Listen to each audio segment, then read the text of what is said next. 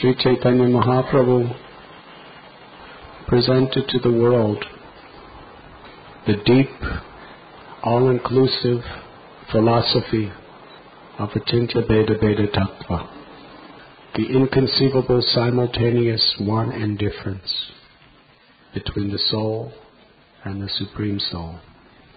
Through the Achintya Bheda Bheda Tattva, Sri Chaitanya Mahaprabhu synthesized the various opposing doctrines and also brought the conclusive knowledge of the Absolute Truth to a higher plane.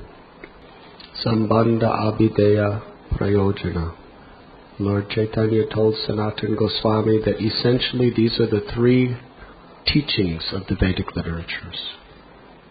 How to establish our relationship with the Lord, the activities of that relationship, and the ultimate goal, which is pure love of God. But Sri Chaitanya Mahaprabhu, he taught this profound philosophical treatise based on Srimad Bhagavatam, the essence of all Vedic literatures, in a way that he demanded the highest conduct and character amongst his devotees. Because knowledge without application remains theoretical and is oftentimes hypocritical. It is this hypocrisy that has so sadly damaged the name of true Dharma in this world.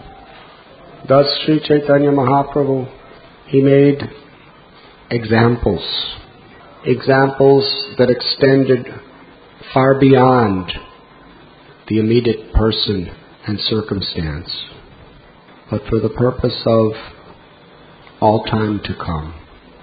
We can give an example. There is the story of Chota Haridas. Chota Haridas was a very great devotee. He was so dear to the devotees. And the mistake that he made in the renounced order seemed something very small, not so significant. It's not that he went out and had an affair with a young woman. There was an old woman, and there are different interpretations. But the most it could have possibly been was an intention of a glance, if even that was there. But Sri Chaitanya Mahaprabhu banished him. I will not allow such a hypocrite to be in my association. And he was devastated. He loved the Lord more than his own life. Lord Chaitanya was the all in all of his existence. He was being rejected this rejection caused such immense pain to all the devotees. Some of the devotees, leading devotees like Swarup Damodar Goswami, were pleading, pleading on behalf of Chota Haridas. Please, he's fasting. He's suffering. If he made a mistake, forgive him and let him come back. And Lord Chaitanya said, I cannot tolerate seeing the face of a hypocrite person with double standards. And the devotees trying to pacify Haridas. they said, Chota Haridas, please, just start eating again. And after some time, Lord Chaitanya will become very mild and he will again accept you. But approximately a year went by, and there was no indication that the Lord was changing his attitude. And then after Chota Haridas gave up his life, Swarup Damodar Goswami and others saw him in his original, in his spiritual form, coming to Lord Chaitanya in the evening and singing for him. That's not an ordinary living being. He was a completely perfect being. He had to be perfect. Otherwise, how is he in his spiritual form singing to Lord Chaitanya?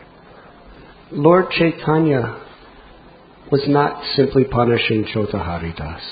In fact, he was rewarding Chota Chotaharidas. He gave him eternal perfection. But he was using him as an example. It's an extreme example. But sometimes if you want to get the point across, you put a very large, dark exclamation point after the sentence.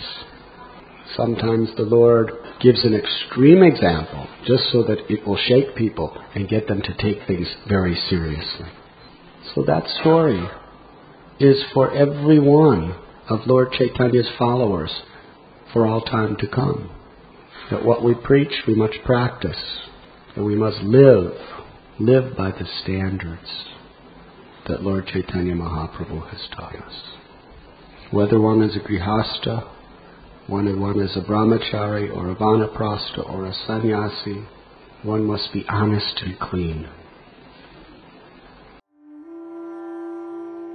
You were listening to Radhanath Swami on devotionalnectar.com.